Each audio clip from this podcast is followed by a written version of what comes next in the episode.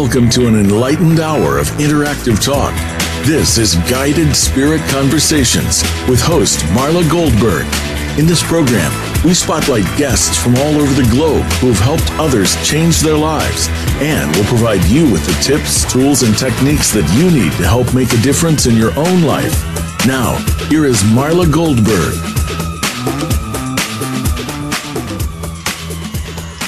Hello, everyone. How are you? I hope you're having the most fabulous, terrific Tuesday, uh, Tuesday, Thursday. It is Thursday. And um, I'm very excited today. We have a great guest, Shelley F. Knight. Shelley is a registered nurse, clinical hypnotherapist, and a writer who provides an eclectic blend of clinical and spiritual expertise in her specialist subjects of positive psychology, spirituality, and end of life. She is the author of Positive Changes, a self kick book. I love that. And is a freelance writer for international magazines. Armed with a first class degree in adult nursing and a plethora of holistic qualifications, Shelley is focused on encouraging individuals on their journey towards positive changes, particularly following times of loss in their life. Welcome, Shelley. How are you? I'm good, thank you. Good morning. Good morning and good afternoon to you because you're coming in from the UK. So it's almost good evening here. exactly. Oh, I'm so happy to have you here. And so let's talk about what happened to, to start you on your spiritual path. Well, quite a few things. Life's thrown quite a few curveballs at me. But the major ones would probably be my stepdad passing suddenly, uh, New Year's Day 2005. Uh, I think any death's hard, but sudden death kind of feels very robbed. So my dad died, and then fast forward about nine years, huge fertility problems. So they're probably the two biggest curveballs I've been dealt, which is more than enough. it is more than enough, and there are people have like who just have a plethora of balls, you know, coming at them. But so, what about this sent you on your spiritual path? Like, how did you need to start searching for? Is there more to life? Yeah, my dad, um, a brilliant soul, absolutely brilliant. And he used to always say that life goes on. So any trauma you would tell him as a teenager was like a school kid to be like, yeah, life goes on, Shelley, life goes on. But then his life didn't go on. And it was, well, it just makes you hit rock bottom. And I think the first year, certainly the hardest, I mean, it's 15 years on now. Um, first year's the hardest. You have the seasons of grief. We have to go through every season without them, every birthday, anniversary, and Christmas. But then life does go on. So even in heaven, he's probably saying, Told you so. Um, so, yeah, life goes on. And you know, things have happened since then and life does truly go on. But I think when we're in any situation, good or bad, it's hard to see the other side. So I've just started clinging to life and getting very curious. And so, did it start you, you know, looking at at, at what happens at, to people after they transition, or did it? Did you say there's got to be more and start researching or were you do, working on with the mainstream celebrity, you know, teachers, healers, guides, thought leaders? What actually happened? Um, I was working as a nurse. It was New Year's Day in 2005, and my mum called the ward. And she's, um, believe it or not, quite good at breaking bad news, but she just said, Dad's dead. So it was really hard, rubbish, breaking bad news. But what I did, a few months later, because I didn't want to be the nurse that got that call, I actually went to start working in palliative care, so oncology, hematology, and end of life, which may seem quite strange for a healing. But actually, I got to work and speak with people who had a chance to say goodbye, which I didn't have with my dad. His death was sudden. So it came a healing place. But when I was there, it's just the most privileged place in the world to learn what's important in life, what we regret in life, what we shouldn't regret in life, how to live your life. And it's just being part of the family. And we're going to get a little bit more kooky. What happens to the body? I can see souls and things like that. So it was just I suppose something beautiful came to something painful, like my dad's death. I do you feel because as I'm he- hearing this, I'm hearing that there has been by by being privileged enough to be with all these individuals during their time of their loved one's transition, that you're able to learn so much about what happens on the deathbed, what happens. Um, I don't know if a lot of your you know, people that you were with the, as they were transitioning, they were awake for a bit and then they sort of closed their eyes. Or my like my mother, may she rest in peace, she was on machines, you know, and so there was no talking. There was personally, I I personally feel that the machines just kept her heart going. Yeah, but that she had transitioned already. Yes. They were just it was just for I hate to put it this way because I don't mean to sound callous, but it was just for having to go through the movements of watching you turn off the machine and then watching life leave her. Yeah, absolutely. So she, like, yeah. So she couldn't say anything, but no. if, but you know? If you, I think that being privileged, if you hear people say how they felt as they were transitioning or saying, I love you or goodbye, their goodbyes to their family members, that I can imagine as being a tremendously important imprint on people in transition. Absolutely, yeah. And so I would, I'm asking, I guess the question I'm having with this long dissertation is, you know, is there something that somebody said that was really poignant to you, that really got you to say, oh, that was the most amazing goodbye or last words or whatever they might say? Is there something that sticks in your mind about that? I've seen it time and time again, and not just as a nurse, but as like a granddaughter and all the other roles that we have in life, where people just say, I'm ready to go now. Not everyone, some people will fight to the end, but I've seen a lot of people who say they're ready to go, and it's if they're being met by someone that's already on the other side. There's like a stage of relaxation, or they'll be talking to people leading, you know, the days leading up to their death, that they can see their loved one long lost friend and things like that. And I think I probably always did believe I've had quite an open upbringing, but there is absolutely some reassurance that life does go on and we're never going to be alone when that point comes for us. We'll always be met. It's true. I agree with you on that, and I just, I just find, I, I, you know, I think about being in in your situation, and part of it being very heartbreaking because it tugs so deeply. I can't imagine not getting emotionally involved with the goodbye.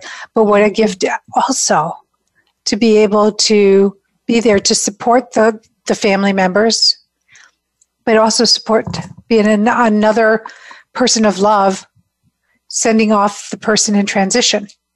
Yeah, it's beautiful. And because my background was oncology and hematology, so it's like the cancers, and so you kind of have a prognosis, so you have chance to say goodbyes and get the people together and things like that, and you become part of the family, and it's absolutely beautiful. But I've cried so many times, Marla, so many times, you know, especially when people were younger than me, or the people that always had the big, you know, the big wishes and the dreams, but always put it off for another day and then they didn't get there. So yeah, if they're young or haven't experienced much, they are the painful ones. Yeah. The ones with the regrets, because that's yeah. what, what wishes that they would have done, but they've put off. There's regrets attached to not living your life to your fullest. Would you agree with that? Yeah, absolutely. And I speak about regrets from what I learned from my patients in my book, just because it's you know, I've never been asked on someone's deathbed, could you fetch me my new designer shoes or my certain car or that certain outfit? It's always, could you find that person I never said sorry to? Could you just tell her I love her? It's always people and pets and connections. It's never, you know, the money, the status. Exactly. And and I think that people tend to forget about that. And I think that it's an amazing privileged position you were in and that you're able to share it in your book. So, do you have a spiritual practice that you that you work with? I do. Yeah. So every morning I wake up and I do about a 10 minute yoga session with my husband.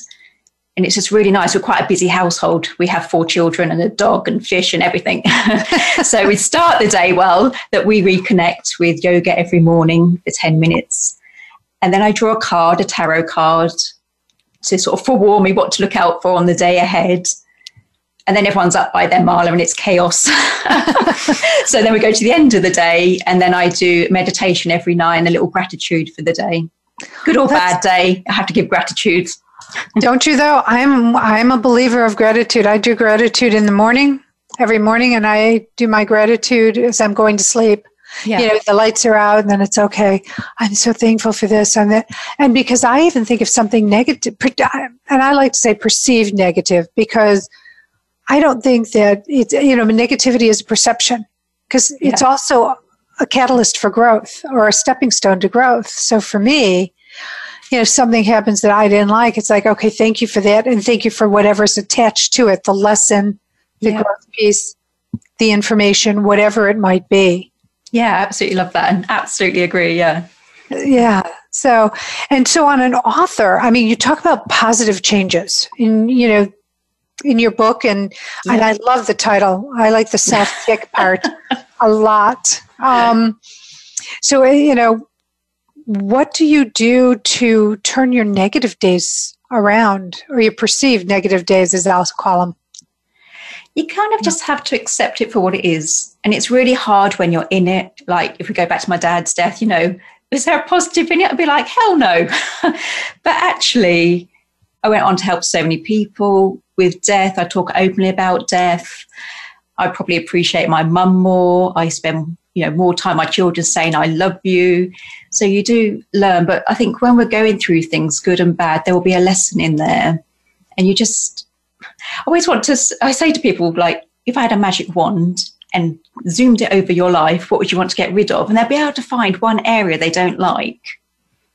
And that's what I use as a starting point. So I don't, you know, someone's unhappy. I don't want them to change their job, money, car, face, and everything. Just choose one area of your life and make a change. Like if you want to lose weight, start with a healthier breakfast or walk the dog.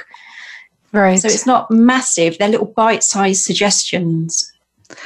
I love it because bite sized suggestions are not overwhelming. And so, for example, losing weight, we'll talk about that. It is not an easy thing because there's so many temptations. There's temptation everywhere, you know, TV, radio, billboards. I mean, you, you're just driving down the street and you have your restaurants, unless you live way in the country and you don't have any restaurants near you. That's another story.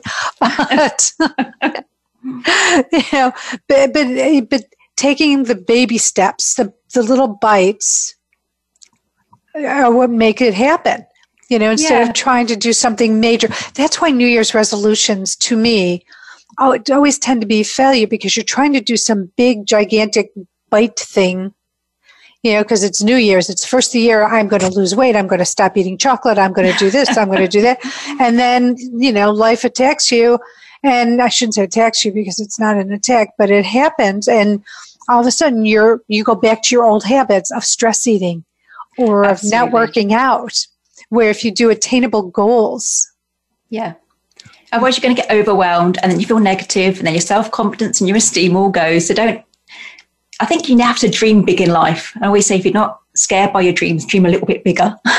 but I think when you're setting little personal goals, just start really small, really, really small. You're not going to get overwhelmed. You're not going to disappoint yourself.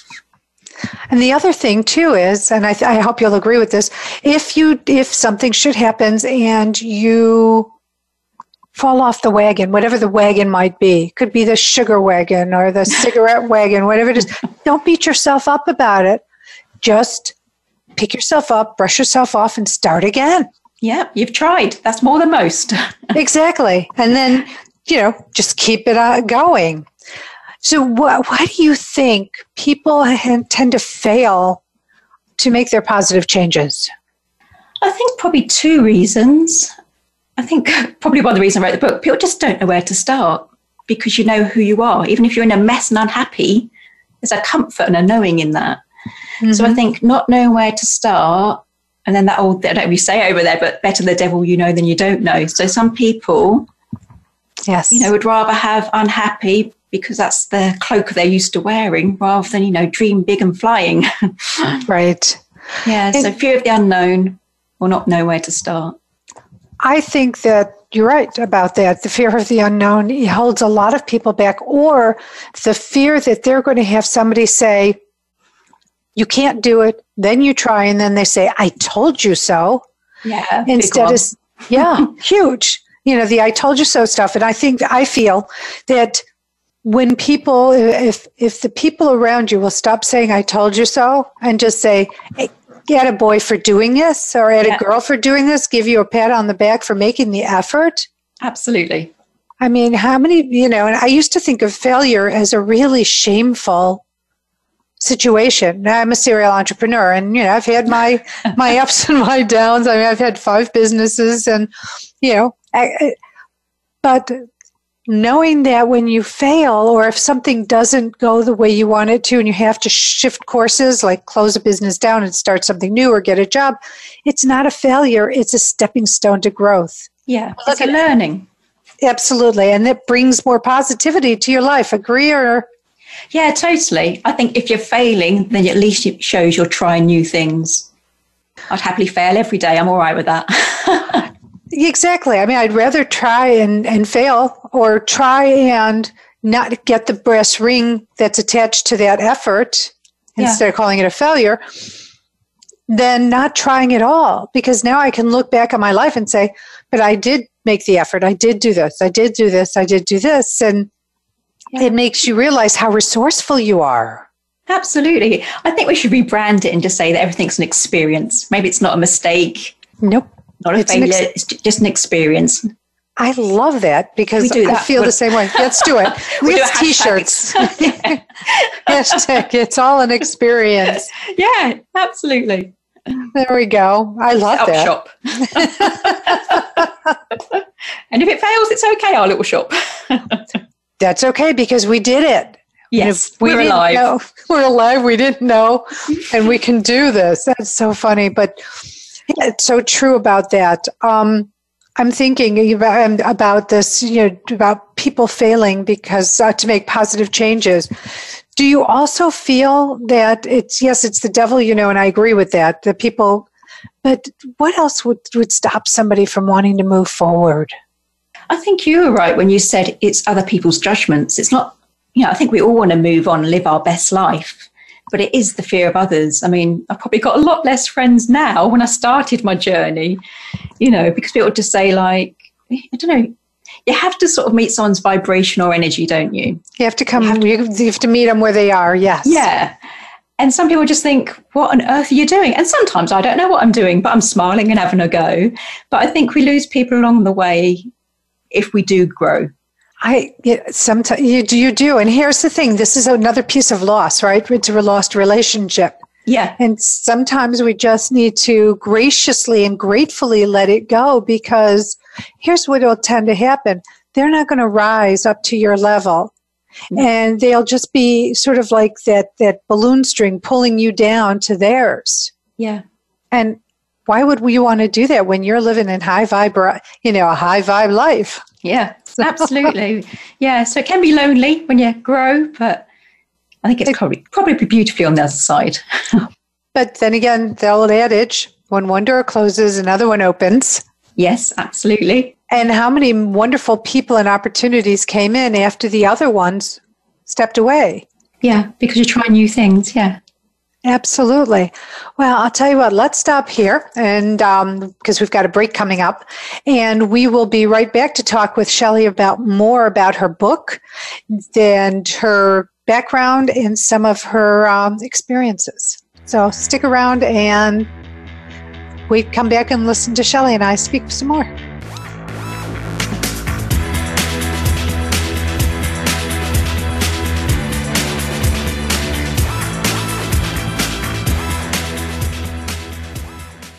Become our friend on Facebook. Post your thoughts about our shows and network on our timeline. Visit facebook.com forward slash voice America. My effing long journey to loving myself, a guide to a shorter path, is an account of Marla Goldberg's transformational journey and a guide to some of the most powerful TTTs, or tips, tools, and techniques that she learned along the way. These TTTs taught her how to release anger and learn how to forgive ultimately finding total self acceptance and self love. Learn to release anger, frustration, and stress. Learn to forgive others and yourself. Go from self loathing to self love. Pick up your copy of Marla's book by visiting marlagoldberg.net. Life can be confusing at times. There can be uncertainty, disappointment, and an inability to clearly see where you're headed. But it doesn't have to be this way at all if you understand how to take the next step in your life. Tune in to Living the Miracle with your hosts, Michael and Raphael Tamura. We'll help you to find the deeper meaning that awaits you in your life, have certainty in yourself, and learn to be clairvoyant. Listen Wednesdays at 11 a.m. Pacific Time, 2 p.m. Eastern on Voice America Empowerment. Take a closer look at yourself in the present. Your body has its own GPS system designed to help you follow your intuition, align your thoughts, and set your own course. Host Dee Lee is here to be your external guide to this discovery. Take a break, a mindful space to pause, and help bring forth the balance that your life deserves. Listen live for Mindful Space to Pause every Friday at 2 p.m. Pacific Time and 5 p.m. Eastern Time on the Voice America Empowerment Channel. It's your world. Motivate, change, succeed. VoiceAmericaEmpowerment.com.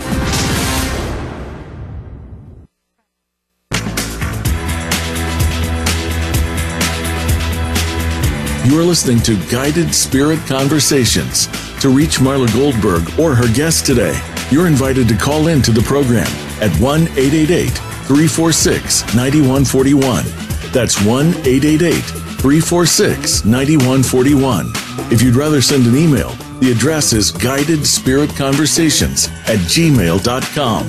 Now, back to this week's program. Hello, everyone. Thank you for sticking around. We're back with Shelley Knight.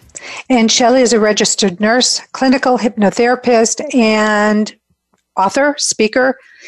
And she's also has a plethora of spiritual experience under her belt as well. She has just written this book, Positive Changes, a self kick book. And uh, Shelley and I have been talking about a plethora of things. A lot of things have to do with um, transition, passing, and but I, before we get into more of the conversation, if you want to look up Shelley and what she does, she's at www.shelley, S-H-E-L-L-E-Y, F like Frank, Knight, K-N-I-G-H-T dot com. And Shelley's email is Shelley F. Knight, S H E L L E Y F K N I G H T at gmail.com. And you can find her on Facebook, Instagram, and LinkedIn under her name, Shelley F. Knight. Welcome, Shelley. Hello. Okay, so what can, let's talk about an inspiring story you can share with our audiences, our audience. Of my life? Yeah, of uh, your journey. Of you know, you there's so much inspiration that you've experienced. What what story stands out for you? I think probably how well the how the book came about was my daisy journey. So as you can tell, it's a happy ending. So bear with me.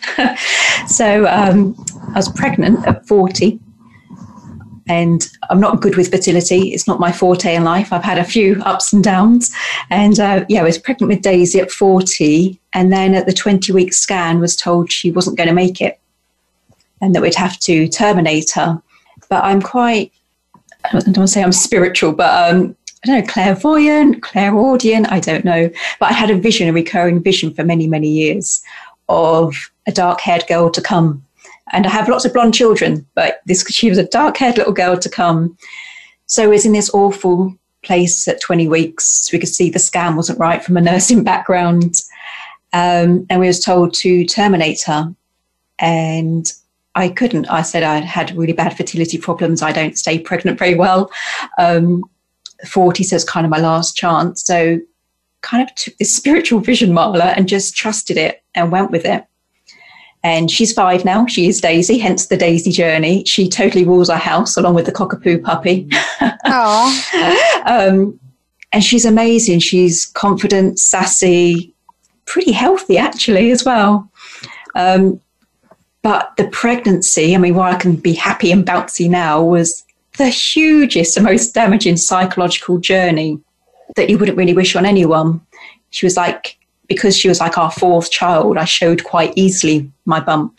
I just tried to hide it because it was like a time bomb. Um, I am quite probably as sassy as Daisy, so I got a second medical opinion, and she was taken on by a specialist hospital, and you know, say she's here to live the story, and that's how I came to write my story, the book Positive Changes Self Kick book, because to have like I don't know heartbreaking news that your child's not going to make it. And then we had to tell our other children that she wasn't going to come to be a baby, but then have a spiritual vision and run with it. It's, you know, it's a mucky time. And so I overcome a lot of things, tried everything spiritual, meditation, affirmation, psychic surgery, um, anything and everything. And we made it through. So she's probably one of my biggest achievements, more than my degree and everything. she's probably my hugest achievement. And then I wrote a book. So, yeah. Which is a big journey. amazing. It is a big journey. When you got the news, did you change your lifestyle at all? Big time. So I was, um, I think I was just like a, I'd gone left nursing first time round, was just a receptionist. Um, you know, kind of saving up the money. Despite everything my palliative patients had told me, I'd kind of slip back into that, let's save for a rainy day mentality. But with that news, I had to kind of lie to my body, really, Marla. I had to say, it's well, it's doing the job really well. You're healthy, you're happy, you're beautiful. And I did a lot of color visualization. I became very spiritual, you know, almost kooky levels of spiritual. Not just like one meditation a week. It's like daily I'll be talking to this bump using color, having a crystal, meditation, visualizations, journaling, anything. But it worked. I mean, here she is, five years later, She's or five. six years later, she is, you know, this amazing being. And the story you shared, you know, shared with me, tell me about her personality. I mean, oh my God yeah. you know not a not a wilting daisy at all. She is she is out there and vibrant. Yeah. Maybe we should call her sunflower. Name be. change. Sunny for short. Yeah. That's so that. funny. Um, so you're an author you're a writer you're a speaker and a qualified nurse in clinical hypnotherapy. When did you leave nursing and why? What was the catalyst to you know, the final time? So last year we had more curveballs thrown at us, and our eldest was diagnosed with many, many sensory and neurotypical um, disorders, if that's the right term. And I was kind of juggling, a bit of your plate spinning, kind of juggling, plate spinning, and it was something it had to give. So nursing went, but it was kind of similar to why I left first time round. The oh, watch what you say. But I think as you evolve spiritually, or maybe it's because I'm getting older, that the Western medicine medical framework and the toxicity, like treating the symptoms, not the cause kind of thing, just didn't resonate with me anymore. And I got frustrated that they sort of give out lots of tablets rather than taking the time to ask someone, why did you drink? Why did you take that tablet? You know, so I think I don't know. I think maybe my soul had evolved to a point that I could no longer nurse on a very Western medical level. I think that makes a tremendous amount of sense because just going straight Western can be limiting. And you're right, they tend to do just do the symptoms and they don't do the whole person where you save a lot more time and money if you take care of the whole person and everything that's going on. Yeah. Rather than like you're saying, tossing some pills at them. Yeah. So, well, there's always holistic or yeah. alternative, you know, routes to go.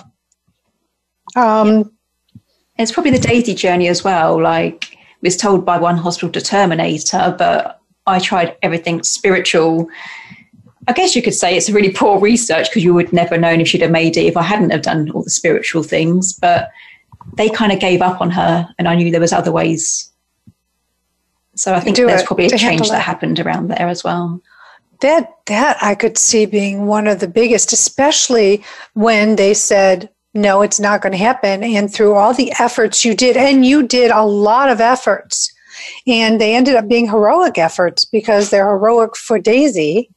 Yeah. That you talked to Daisy, you told her that she's healthy, you told your body that it was healthy, and that baby, you know, Daisy was going to be okay. And I mean, did you did you name her Daisy before you came out? So you were saying calling her by her name when you were pregnant? No, she was actually called Hope.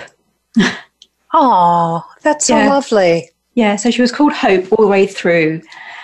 And then she so nearly kept the name, but it kind of had a sadness attached to it by then. Whereas Daisy, the definition of Daisy means day's eye, start of a new day. And we just knew whatever happened after she touched the earthly plane, every day we spent with her would be grateful. So she became Daisy or Day's Eye. I love that. And what came to me when we were just when I was listening to this is days ease. You know how they say dis ease? Yeah. Like days ease. So having easy days. Yeah. So should every day should just be easy and know that that each day is a blessing because guess what? You're a miracle. Yeah. And you're both miracles at that because your Oh, body was a miracle. But seriously, your body had to perform a miracle to, you know, have her growing within you and coming out and being healthy and the person she is. Yeah. It's, it's a miracle story on both sides in my world, the way I see it. Oh, thank you. So, yeah, you've got to take your credit where credit is due. You did good for her. so, so is there any specific patient that sort of sticks in your mind and you just go back and say, oh, I just love this per- person, or my experience with this person or this family was amazing and catalytic to change for me because of something they said or did? Yeah, I was um, really drawn to the elderly male population because at home their wives are probably run ragged looking after them. but when they're in hospital, they're, no, it's all right, dear, I'll do it, I'll do it. But on a sad note, there is one gentleman, and it goes back to the regrets in life, really. He had always held in his truth all his life. He hadn't said that I don't want to marry that girl, I don't want to inherit that business. He'd always been a people pleaser, like kept his words and his truth in to please others. You can hear now my voice that it still touches me now. But um, and then he was only like probably my age that I am now, like 45, and he got diagnosed with esophageal cancer. Oh. And so he was to have his voice box removed. He was going to have his voice taken away. And it's stuck with me for years, Marla, because it's like almost as if like you didn't use your voice and we're going to take it anyway. And I just, ah, just the pain sometimes. Do you know what I mean? The irony that he never used his voice and then he couldn't. And then it was just trying to, you know, as I said earlier, trying to pull in all those people he wanted to say, I'm sorry, I love you, to, you know, starting to live his truth before his words were taken. And it's just, if you don't learn from that, you know, Well, to talk about him, yeah, that's that. Oh my God! And and the reality of it is, is because he didn't use his voice, that's why he got sick there. yeah, You know, on a metaphysical level, that's how you know metaphysicians would look at the fact that if he didn't, you know, speak his voice, he didn't stand up for himself, he didn't, you know, really speak his mind in any way, shape, or form, then then of course that would be an area of weakness yeah, physically. yeah. So, but he made it okay. I honestly don't know. Honestly, Okay. don't know. Yeah, because they'd come to us for like chemotherapy and then they go off. I really hope he did. Really hope he did. But yeah, he's stuck with me. And I say, even now, I get choked up about you know the cruelness in it almost that he didn't use his voice because it was kind of generational. Oh, okay. You know, where you just go out and you earn the money, you marry the first girl you meet, a bit like Disney, but not quite so romantic. um, you know, you have to marry the girl from the village and make an honest person. So it's quite generational that you didn't speak out, you just said, you know, do what your parents told you to. I'm not that generation. I'm sure my mum will vouch for that. well, that sounds a whole lot like a whole lot of repression for that gentleman. yeah, absolutely. well, my Repressed wish for him, and maybe he's listening. Maybe he recognizes the name and he's listening. And if he is, I'm going to invite him to start practicing using his voice in a different way Yeah, because he still has a voice. He still has the ability to communicate. yeah, So maybe this is sort of like your catalyst, whomever you are, to start actually talking your feelings, speaking speaking those words, and not having to wait till something ter- horrific happens before you do it again. Yeah. Yeah. Well, thank you for sharing that. That's that's so touching. And so you're a speaker. What do you talk about in your speeches? death, mostly death. yeah, I'm really passionate. It kind of goes back to earlier, like when my dad died, I wouldn't see why I was dealt that lesson. But I, I get it now because people don't talk about death. And I just want people to use the word death, not loss. You know, there are many deaths in life. There are losses like loss of job, direction, money, health, things like that. But people don't talk about death. And I'm like, you know, for, I think we're all, well, a lot of us, I know I've certainly been there. I don't like uncertainty. And death's our only certainty. And yet we avoid it. Like, if we don't talk about it, it won't happen. and I just want people to talk openly about death, their fears of death, like, you know, to make people, you know, like you have a birth plan in a pregnancy. I'd like people to have a death plan. You know, how would you like to go? Would you like the beautiful example you said earlier about the music playing and the fragrances and who's present, what intervention you want, what you don't want? And so, yeah, I talk about death and try and encourage people to use the term death, dying, rather than loss and, you know, the passing over. I think we just kind of dilute the poignancy of it.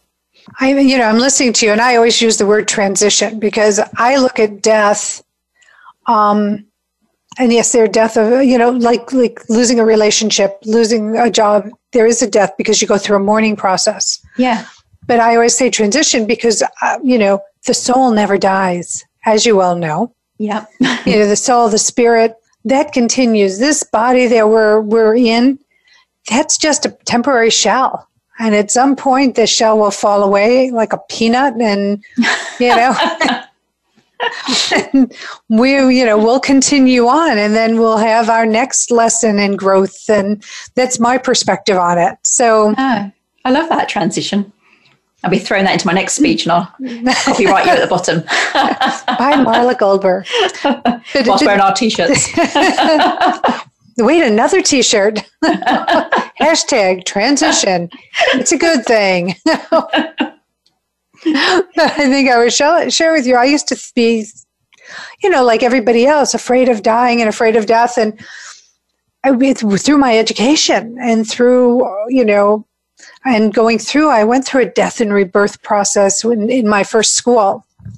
And it made me realize that death is only not great for the people left behind because the people who transition, who pass on, they're in a great place. There's no pain, there's no illness, there, there are no wrinkles, there are no, you know, extra back fat or anything like I'm going.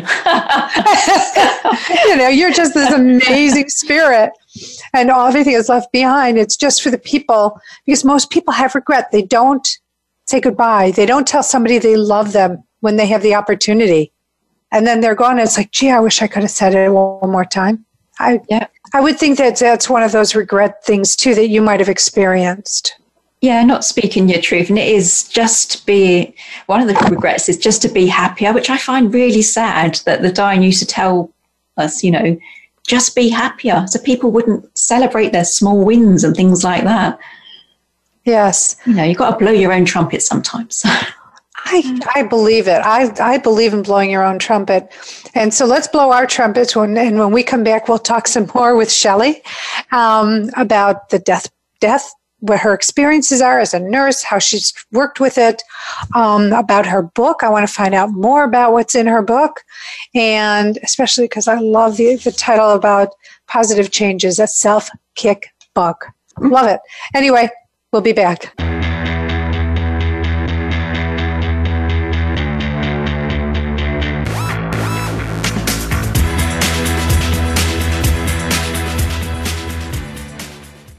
Think you've seen everything there is to see in online television? Let us surprise you. Visit VoiceAmerica.tv today for sports, health, business, and more on demand 24 7.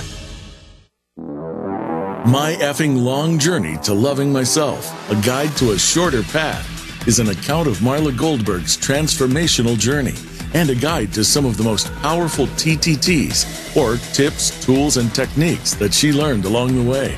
These TTTs taught her how to release anger and learn how to forgive, ultimately finding total self acceptance and self love. Learn to release anger, frustration, and stress. Learn to forgive others and yourself. Go from self loathing to self love. Pick up your copy of Marla's book by visiting marlagoldberg.net. Things Worth Considering, featuring host Gord Riddell and Dr. Jan Hill, is a program that's all about connections. The connections we make with our families, our workplaces, friends, and others around us. It's also about connections to ourself, spirit, feelings, and stories. Let us connect with you each week to explore what we are and what we can be moving forward. We can overcome the obstacles that stand in our way. Things Worth Considering airs live every Thursday at 8 p.m. Eastern Time, 5 p.m. Pacific Time on Voice America Empowerment. Tune in to Lead Up for Women. Speak up to lead up as we celebrate the influence of women in business and beyond. Your host, Colleen Biggs, speaks with guests who have stories to share, have faced adversity, and have become success stories in business, in their communities, and in personal accomplishments. Join the strong and the brilliant ones and understand that the world is ready for you to be at your best. Lead Up for Women is heard live every Wednesday at 1 p.m. Eastern Time, 10 a.m. Pacific Time on Voice America Empowerment. It's your world. Motivate, change, succeed. VoiceAmericaEmpowerment.com.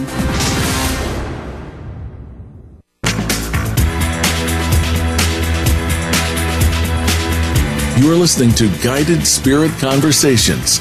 To reach Marla Goldberg or her guest today, you're invited to call in to the program at 1 888 346 9141. That's 1 888 346 9141. If you'd rather send an email, the address is guidedspiritconversations at gmail.com. Now, back to this week's program. Hello, everyone. Thank you for sticking by through this break. Um, I'm talking to Shelley F. Knight. Shelley is a registered nurse, clinical th- hypnotherapist, a writer, a speaker. She is trained in a multitude of spiritual subjects and has written this a book positive changes a self-kick book which i really like so i want to get, tell you how to get a hold of shelley and her e- her email is Shelley F. Knight, and Shelley is S H E L L E Y F Knight, K N I G H T. So, not like night evening, night of the queen, you know, night like in the round table, uh, at gmail.com. And her website is www.shelleyfknight, again, S H E L L E Y F K N I G H T dot com. And you can find her on Facebook, Instagram, and LinkedIn. So, Shelley, welcome back. And it is charity shout out time. So, we are going to talk about your charity of choice, which is Oxford Hospital's Charity for Their Children's Hospital. That's and right. tell us about this hospital and why it's so near and dear. So, it's again, it's part of the deity journey. We um, was told by a hospital we won't name um, that she wasn't going to make it at all and we should terminate her. But we went for a second opinion and it was at Oxford Children's Hospital. And they said, whilst it was a really poor prognosis, sometimes these babies make it and they took us on. So the charity is the Children's Hospital at John Radcliffe over in Oxford, who work with more unusual cases, the stranger kind of ones, and they just monitored weekly on the diet times, sometimes fortnightly, from 20 weeks right through to the 40. And then for, well, actually, only until about last month, she's been under them all that time, even though she's now five. She still goes them every six months to a year, and she finally got discharged recently. So um, that's why, because of without that hospital, we wouldn't have a Daisy. I think my life would feel very incomplete. that is such a milestone for Daisy and for you and your husband. Yeah. And to support the hospital, the Oxford hospitals, the website is www.hospital hospitalcharity.com, I'm sorry, hospitalcharity.co.uk backslash pages backslash category backslash children's hospital. So look into it, try and, and help this hospital keep doing these miraculous efforts for people who come with very sad prognos- prognoses for you know their children their life and how they can help them is that is that is that saying that properly yeah no it's brilliant because i think when you go to hospital you think they're all the same. But actually if i'd have stuck with hospital number one we wouldn't have our completed family. Mm. so you know just driving a little while down the road you have someone has that. We was told at the time um, we was given a glimmer of hope. And that glimmer of hope was all we had. And we clung to it like mad marla absolutely clung to it. But they were right. She did make it. I mean she had major surgery uh, four months um, and her organs are a bit wonky donkey as we say here in the uk a bit wonky donkey not quite in the right place but you know they saved her and probably saved me and my husband in the process and many other children we're unaware of yeah, it's like the Children's Hospital in the States. We have like St. Jude's, which is um, the people who go there don't pay for their children's care. Okay. And it's children with a lot of diseases, but a lot of cancer. And they, I mean, they don't pay for food, lodging, travel. And they're there, you know, if they take on the case. And there are many hospitals like that around the world that are just places where lots of miracles happen. Yeah, yeah that was another. I was thinking about another charity, and it's the Ronald McDonald House Charities because whilst people always poo-poo McDonald's, actually they do a lot of charity work, and it was through them that we actually got to stay with her because it wasn't close to where we live. That's great. So, yeah. Yeah. Well, and you've had you had some amazing support through this journey of yours with Daisy. Yeah.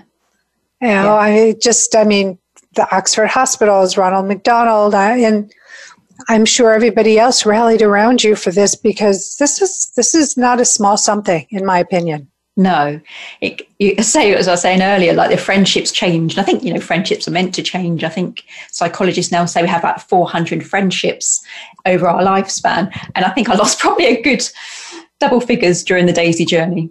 You know, people just thought, I don't know if I can say the right thing, do the right thing. Don't know, you know. Good luck on your journey as they disappear. And but, some people, you know, like if you've got a challenge, they don't want to be around for it. They're like good time no. friends. Yeah, absolutely. So let's yeah. fun. Yeah, yeah. let's. I want to go back to your book uh, quickly. Tell us more about the positive changes. You know, what's in the content that? What do you teach people, or what are you trying to show people with the with the book, and and how to give themselves a self kick? so it's quite forthright, as you can tell from the title. It's self kick, not a self help. And I never resonate with books that have my way or the highway. There's only one way of teaching. I just think, I don't know, we just, you know, like I've been married to my husband now for over 10 years, but you'll still say some things. I think that's really annoying. So my books, no one right way. It's like 333 ish, 333 mini chapters. And some will say things to make you speed up and live life a little bit, you know, like take action. But then another one will say slow down called Whoa Nelly. And it's I all, like there's no one consistent theme. So some of them will say slow down, some will say speed up, some will say to have a positive day, others will say be realistic. If you're negative, have a negative day, give into it, go with your emotions. I talk a lot about self love. To me, self love or the relationship we have with ourselves is the most important in life. And that's quite hard to say because obviously I'm a mum and a wife and a daughter and a nurse and everything else. But actually, I think the relationship we have with ourselves sets the standard for all the other relationships we accept. So I talk a lot about self love, spending time with yourself, going on a date with yourself, um, relationship with your body, because obviously I hate my body during my many miscarriages prior to the Daisy journey when slightly angry with it for a while there. So talk about um, body image, self love, taking action, being negative, being positive, being nostalgic. What can you bring from the past? And one of the key messages is I think we all go through things in life. We all have different resilience, resilience, but what you don't know is that your story can help others. So I encourage people to turn their mess into a message and to start speaking their truth, start sharing how they come through it. I love that. Turn your mess into a message. I really yeah. like that. Well, I did the same with my book. Yes. there you go. See, it works. it does work. It truly does. And I love the fact that they're just like little vignettes, vignette charities, I mean, chapters that address so many different topics that we deal with that we may or may not talk to somebody else about. And yeah, know, absolutely. And I, when I was um, started to write the book, so I think I was still pregnant with Daisy at the time. And I just observe when I'm sitting there for these long hospital appointments and you know just the ticking time bomb of a bump that might might not make it. That everyone's just so busy, Marla. You know, like driving, walking, people eating on the go. I thought there's no point writing like a seven page chapter. It's not going to happen. So they're all like one page chapters, or there'll be a tool in there, like get you to write your own eulogy, like how you think people are going to remember you at the end of your life. Oh, that's powerful. I get you to write a letter to dear body. So it's like tools. Um, it's some of my old blogs. It's some of some of my childhood. That's entertaining in itself. Let's be honest. Um, and it's observations of life as a parent, as a daughter. So it's a real mishmash, but they're all like one to two pages because everyone's just so busy doing, isn't it? The whole human doing, not a human being kind of mentality. Yes. And sometimes the human being mentality needs to be sort of corralled back in and remind yeah. people, you know, yourself that you're not here to just constantly fill it with other things. You're here for enjoyment. You're here for yourself as well.